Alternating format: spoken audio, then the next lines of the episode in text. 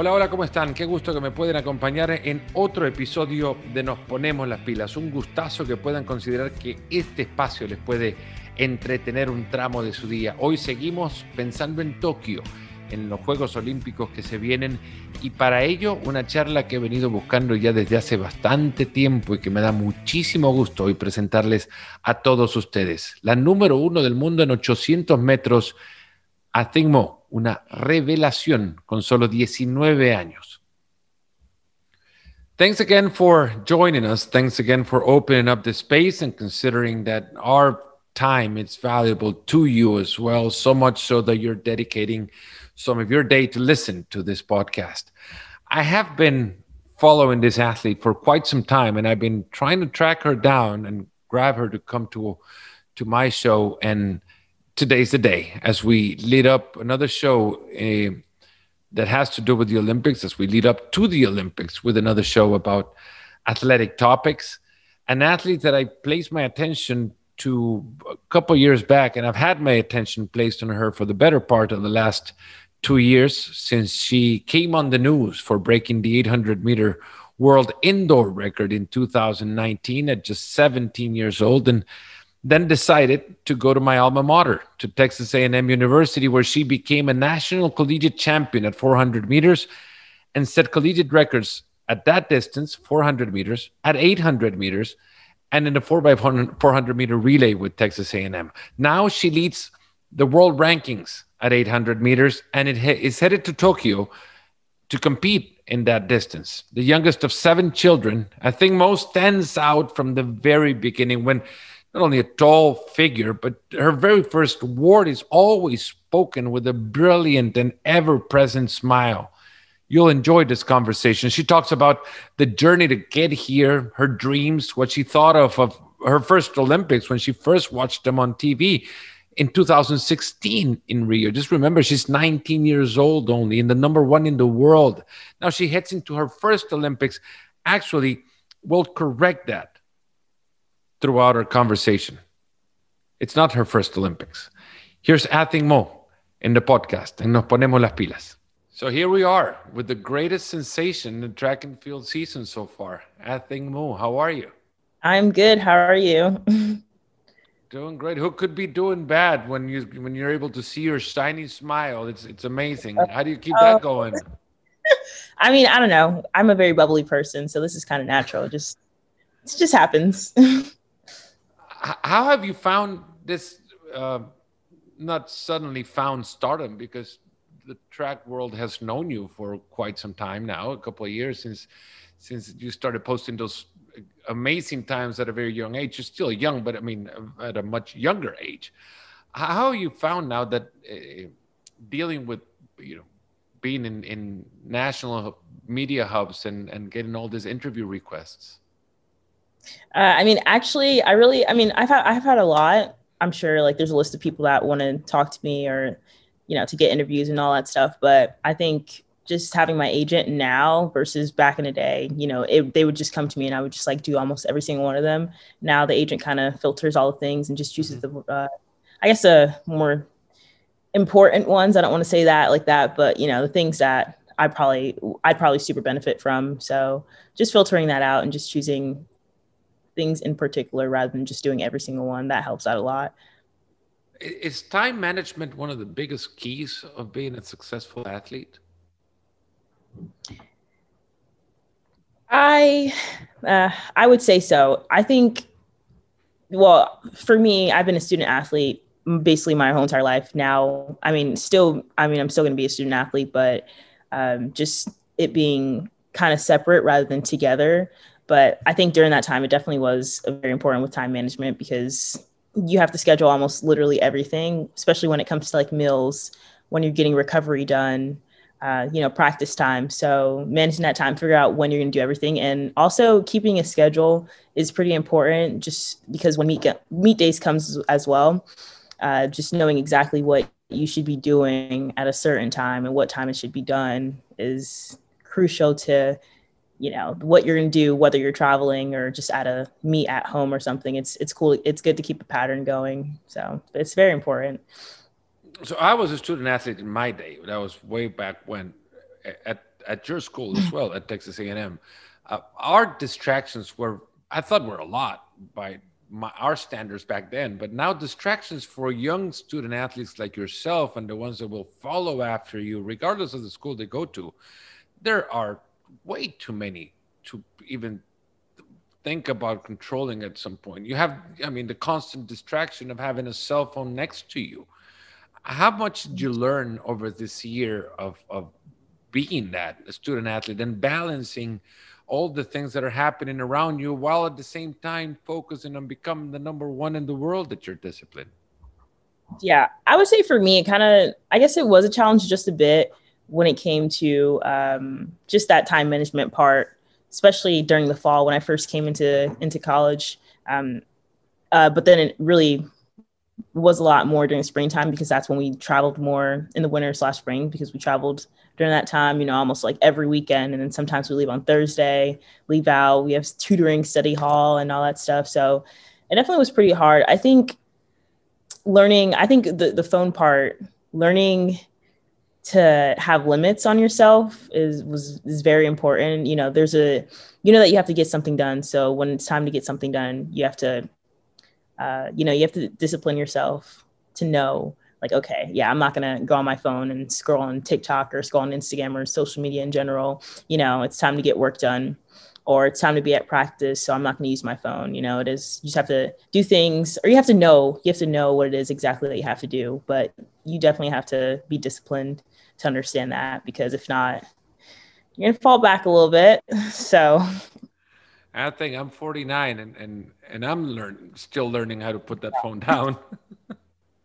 What's your uh, ranking of social media? What would you What would you say? What would I found you doing the most if I were to uh, peek over your shoulder and see what you're looking at on on uh, on your phone?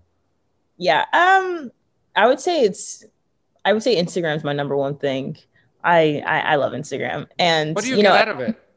I, I don't know. I just like I like I don't know. I just follow a whole bunch of different track athletes, but I think majority of my time goes towards when I'm looking for inspiration towards like just things, anything like food, hair, um, house things, just literally uh, Netflix shows. Like I literally use Instagram for like almost everything, but I spend a lot of time on their Instagram reels.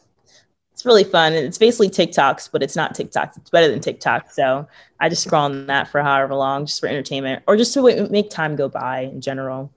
Mm-hmm. I think you're 19 and we're getting to know you just as much as you're getting to know yourself. What have you learned of, of who you are at this day and age? And I'm hoping we can get to meet in 10 years. I'm hoping get to meet more often. But let's say we talked in 10 years. What do you what do you see yourself doing then? But how do you see yourself now? Yeah, right now, I would say this is I think doing this is exactly what um, I thought I would be doing. Like I, I wanted to be part of a team. I wanted to be in school and in college and running track and field. My goal was always to be a professional athlete and an Olympian. That's what I would always tell people.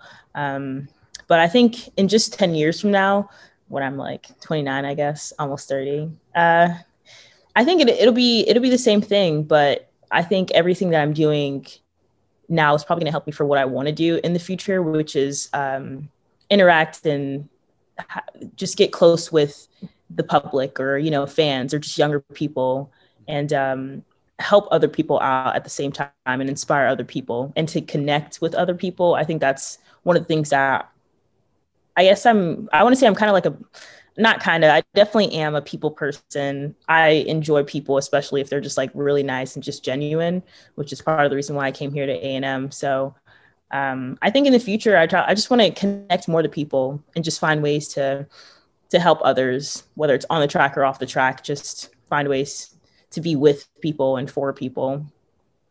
It's funny how you say it now because we're thinking about 10 days in the future 10 years ahead right? And and you're mentioning what you want to do and when and whatever it is that it that, it, that you're doing then makes you do. Connect to people. Interact with people. There might not be a name for that profession now but there'll be something then that will help you do it right? Yes. that that is when when you look ahead, that is what I uh, time changes so fast that we might not even know what that profession actually is in in 10 years. You definitely saw yourself here. When was the first time you saw yourself as an olympian? When did you think okay i really want to be an olympian um really i guess there, there was a time where i said okay yeah i really want to be an olympian and then there was a time where it's like i know i'm going to be an olympian. Uh-huh. so when i knew i wanted to be an olympian i think it was probably because the first um olympic games that i watched was 2016 in rio. And like that was just my first ever. So after watching that of course i'm like yeah oh this is exactly what i want to do. I want to be on that stage. I want to that's it's so cool that they made it this far and doing all that stuff. So i think that was the first time i probably was like yeah i want to be an olympian. Um, but then moving on uh, i think maybe this maybe i would say this the past couple months is when I actually said I'm going to be an Olympian, or I knew I was, you know, it's it's possible for me. It's within my capabilities because I was doing all this great training. I was um, breaking all these records. I was just running to. I was doing. I was keeping a, a, good streak on myself and keeping good momentum throughout the season. So I think that was just the first time I actually believed and I knew that it was possible for me. Who was your inspiration growing up? I mean, because you you grew up in a family of the youngest of seven. I'm the youngest of seven, so we can relate to that. You know, when once you know a piece of bread starts going around the table, you don't get anything. There's nothing to you. Well, you know, who stole my cheese? I said that every single meal. Like, there's a brand new cheese bar going around. I don't get it. I don't see it. You know what happened? Where where did it end up? Did it happen to you? All the time, all the time. You cannot you can't you can't have snacks. You can't have any type of food and think you're to have it saved. Even if you hide it in the fridge or somewhere it's to be found. So i definitely dealt with that. Yeah so i love mangoes right? I love i used to i'm from el salvador a tropical country. So and there's a season where you grow the best mangoes right? And i used to get nice looking mango and i would try to hide it in the back of the basket. An hour later mango was gone you know and there's like seven six other culprits that might have done it nothing is hidden on a in a big family. When they say it, it's dinner time, you run, right? I ran to the table because otherwise might not be left with anything but the leftovers. Same thing with you. That's that's that's how it was. that's that's that's exactly how it was. Big family. There's there's there's a lot to go around, but everyone wants a piece of everything. So you gotta you gotta grab what you can when you can. Even when it time when it comes time to talk, right? Oh yeah. the amount of times that you get cut off, you just don't get your turn. Also, so it's it's yes. I think you just have to be in that position to actually understand because we could talk about this, but if you don't have a big family, you won't really understand. Who was your inspiration growing up? Um, I would, you know, I, I, I don't think I really had a set person or thing that I was really inspired that that was inspirational to me. I think I literally just went by my, you know, went about life just going through it every day, just going through the emotions and, you know, doing everything just normally, you know, just not even thinking about a deeper anything like thinking about anything deeper than what it actually is. But mm-hmm. I think through time I I I looked up some 800 you know statistics or about Team USA and stuff like that, and I I found Madeline Manning who was, you know, the first first American woman to win an 800 title, first and only to be exact. So I think I just always thought about that in my mind, like, wow, she was the one and only. Like, how was she the only person to do this? And that kind of, I guess that's that's just always been in my mind. Like, okay, if she can do it, there like someone has to do it as well. And I want to be, I want to be that person or i know i can be that person that can do something like that or it'd be great to be that person to do it again in looking at the history of your event the 800 then we'll get to talking about how you picked that event in the end you're also top notch in the 400 meter and you could have easily run that at the olympic trials i mean you had to pick of course what did you find why, is why is it that that miss manning is the only ever American to win the 800 meters in the Olympic Games. What is the reasoning behind that you found? I actually did not find the reasoning. I don't. I don't. I just saw that that she was the only one. Um, and that was I just saw that she was the only one. I mean, I didn't really go it further into it. I just after I heard that she was the only one, I was like, okay, we just have to change it. That was my only thinking behind that. And there hasn't been an American American medalist at 800 since 1988. You've come to realize that too. Yes. How do you deal with that? I mean, like I said, yeah. You're, you're, the number one in your discipline in the world. The world is a pretty big place. It is. you're number one. How does that play a factor in, in leading up to the games? I mean, I guess it kind of gives me confidence, but I think I still keep the mindset of anything can happen.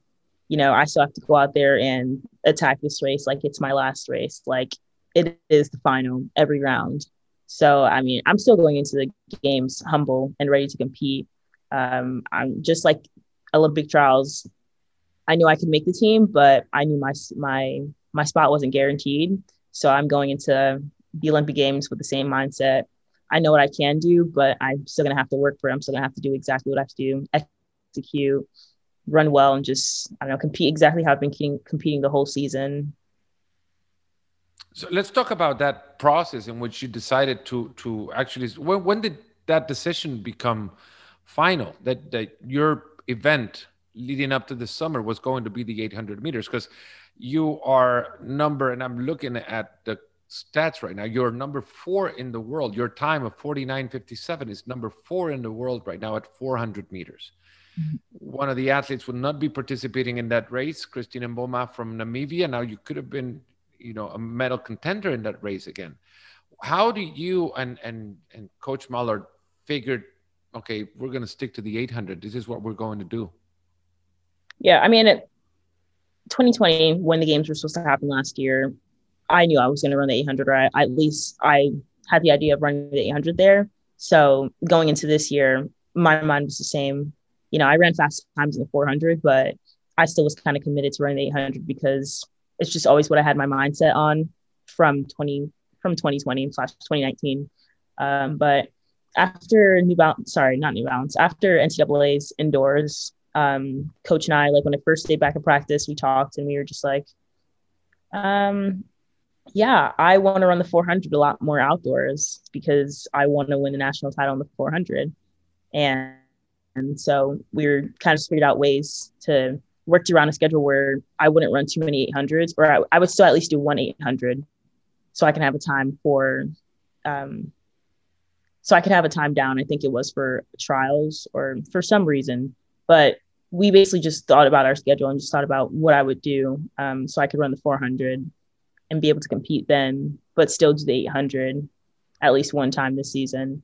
And that's just kind of what we did and just decided that we'll run the 400 up until nationals, just do one short 800 race outdoors. Depending on how I do, then we'll just wait until USA trials. And that's, you know, I ran the well 800 back in April, I believe.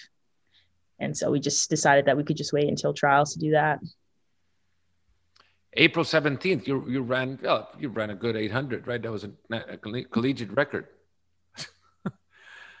That's understating the fact that you ran a good 800. Nobody in college had ever run that fast. yeah, I, I say every race is a good race. I mean, I think I feel like I there's always you, might you might feel like okay this is a bit of embarrassing right? You run a race and it's it's a collegiate record but that was your season basically. Your season was made up of win after win after win except for one race. And i want to ask you about the 400 meters at the indoor national championships in which you finished second. That was the only loss of of the season. After so many wins that particular race you saw somebody's back what did you learn about that race? Not that it was run indoors or whatnot, but what did Athing Mu learn about that competition in itself that you can bring forth for the rest of your career, maybe for the rest of your season at least? Yep. I think in that moment, I kind of second, I, I don't want to say second guess the field because I go into every race not thinking that I'm going to win, but I think I definitely,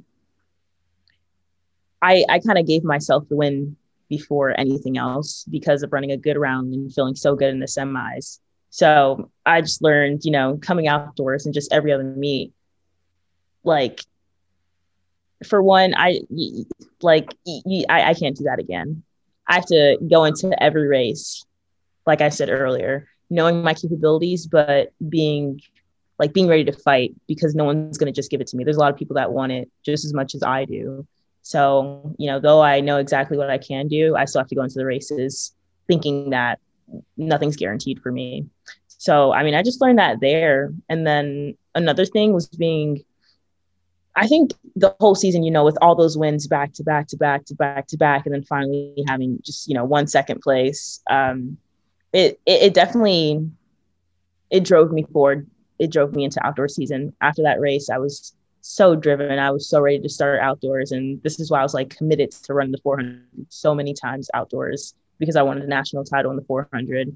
Along with the national record in that race, I wanted to win the race, but I also wanted to break the collegiate record in the 400s, and that none of those things happened. So, I mean, just knowing things aren't going to come super easy. I still have to work for everything that I do. You know, even when good things come to me, I still have to put in the work. I still have to compete well and, you know, keep a level mindset. So that was just that just carried me on to this outdoor season a lot more.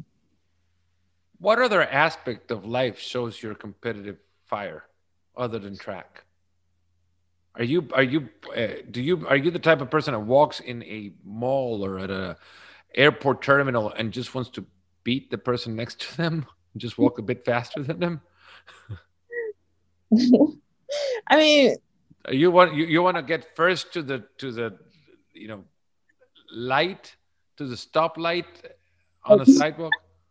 I think and at some points i'm like yeah i, I want to be number one. I just i think i like everything fast paced i'm not really a, a slow mover. I like to just go go go get things done done done and just like keep moving. I don't really like the slow pace of just trying to relax and all that stuff so maybe that's where it comes from a little bit but i don't i definitely yeah i i don't like slow walkers so if there's someone slow in front of me i like just move my way yeah out my way yeah just go around uh, so if you don't like things slow pace, how do you deal with the day before a race?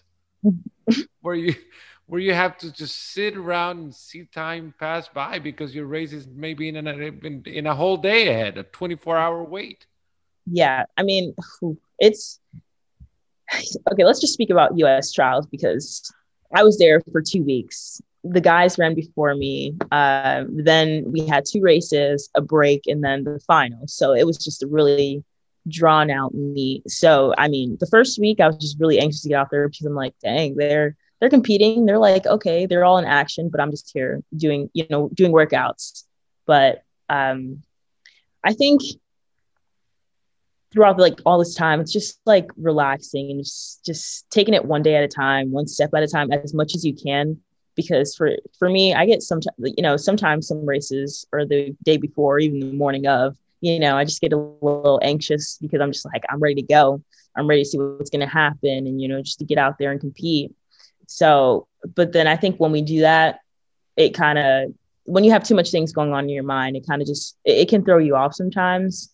And so finding some ways to keep chill, I think for me, listening to some gospel music or or doing a devotional in the morning or at some point you know that kind of just chills me out just relaxes my mind just to get ready to go. And it reminds me exactly why i'm doing you know why i'm running and all why, why i'm running at all why i'm here and how i got here was because of god. And so it just keeps me keeps me chill. And it just reminds me that whatever happens was meant to happen. And at the end of the day i'm here because i'm having fun so whenever times get um get get get anxious, whenever I get anxious or time feels like it's going real slow, I just think about why I'm here and just try to relax a little bit. That definitely helps out a lot. You mentioned before how, how much you have you've enjoyed your um, student athlete experience, even though it, it lasted one year, right? A and M uh, A and M is definitely uh, a better place because I want to say I want to speak in, in personal terms. We've had you as an athlete representing us as A&M students, right? But now I'm going to go back to my journalistic uh, part um, or role. What did you make of becoming a professional? How did you make that decision? How did it come about? Was it the college scene, sports or athletically, was too small, to, to say it lightly? Oh, I mean, going professional has been something that was um, in the spectrum since like I was 16. You know, after breaking the American record indoors at 16 years old, of course, there were some people that were trying to get in contact or, you know, thinking about me going pro.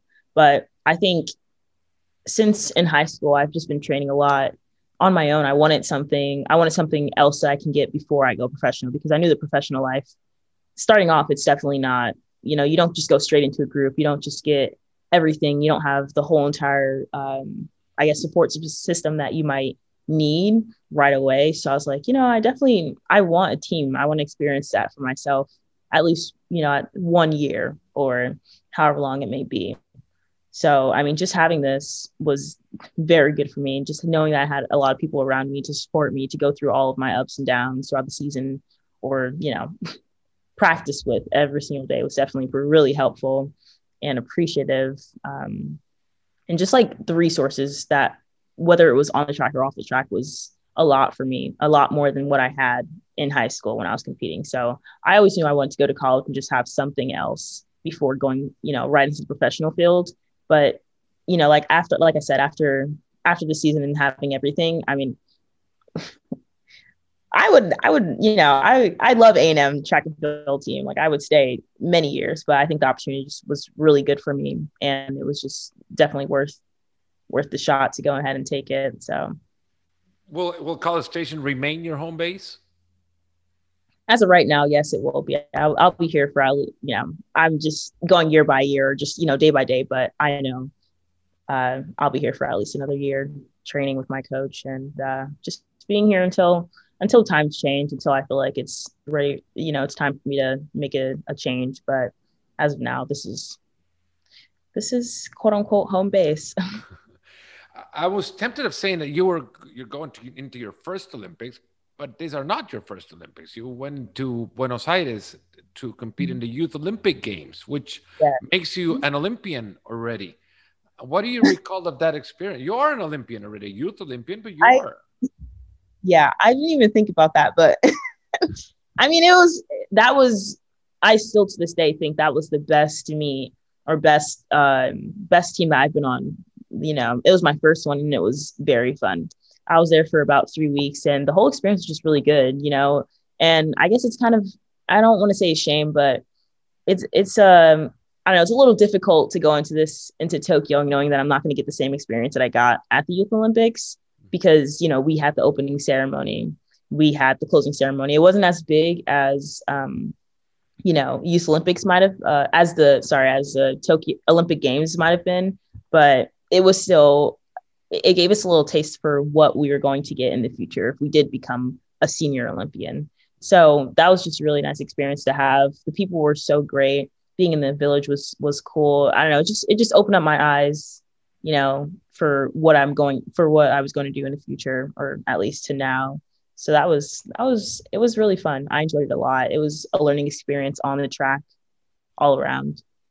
What do you remember from from the city itself? I lived in that city for three years. What do you recall of that city? Did you get to go to any soccer games? Or did they make you any mm-hmm. a soccer fan? Because there's soccer crazy.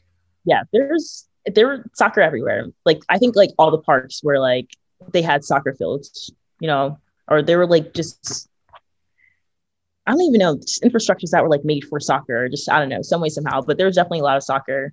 Um, the buildings were different. They were definitely they they they were definitely different. I knew I saw a lot of dogs, a lot of dogs. That's one thing I remember. Um, but you know, we were kind of restricted to more so like in the uh, in the village, so we didn't really explore that much. But we went to one area where it was kind of like a shopping area and it had a lot of food and it was it was really pretty. I I liked it. I think it was next to a river where I think a boat went by or something like that. I don't really remember. That was like 4 years ago, but it was it was really nice. what do you pack? What do you what's the the the things that you will take on your carry-on while you board the plane to Tokyo? You mentioned Netflix series. What are you watching now? What are you what are you downloading for the flight? Um I love Grey's Anatomy, but I watch all the Grey's Anatomy, so all the episodes. So I don't really have that. I think Criminal Minds, maybe. I don't know. I'm like, I'm. I love Netflix, but I like things in part. Like I like special shows, kind of, sorta. If that makes any sense. Like I like shows like Grey's Anatomy. I like uh, Criminal Minds. Um, I don't know. I'm not really. I don't really just choose any show to watch, even if it just looks good. I, I, I don't know. I like a specific type of entertainment, and I'm not really a movie person because I feel like once I get a few minutes in, I'm like, I don't really want to watch it. So I actually, I have no idea. I'll probably just watch whatever is on the screen. Grey's Carry on back. Grey's oh, sorry. You can, go, you can, go, back and forth to Tokyo a couple of times and still not finish the series, though, oh, right? Oh yeah, I could. Yeah, I can go to Paris 2024, and I'll still won't finish the series to be honest. now, what's what's gonna like? What is that thing that you cannot forget, except aside from the passport and your shoes? What is that thing that, that has to go with you? Has to. I mean, can I say my phone? I mean, I feel like that's kind of obvious, but yeah, let's let's um, put the obvious aside, right? But what is that little object that really has to travel with you? might not serve any particular purpose, but just the yeah. fact that it has to go well, with you. Yeah, I think anytime I travel to like, I guess out of the country or somewhere, I bring my stuffy. So, you know, I I've kind of gone through a, a lot of stuffies since I've been traveling. I had a pug, then I just had a regular bear. Now I have a turtle. So my turtle's gonna be coming with me. His name's Steve. He's gonna come with me. I don't know. He's like my companion, I guess. The companion I don't have. I don't really have anything else in mind.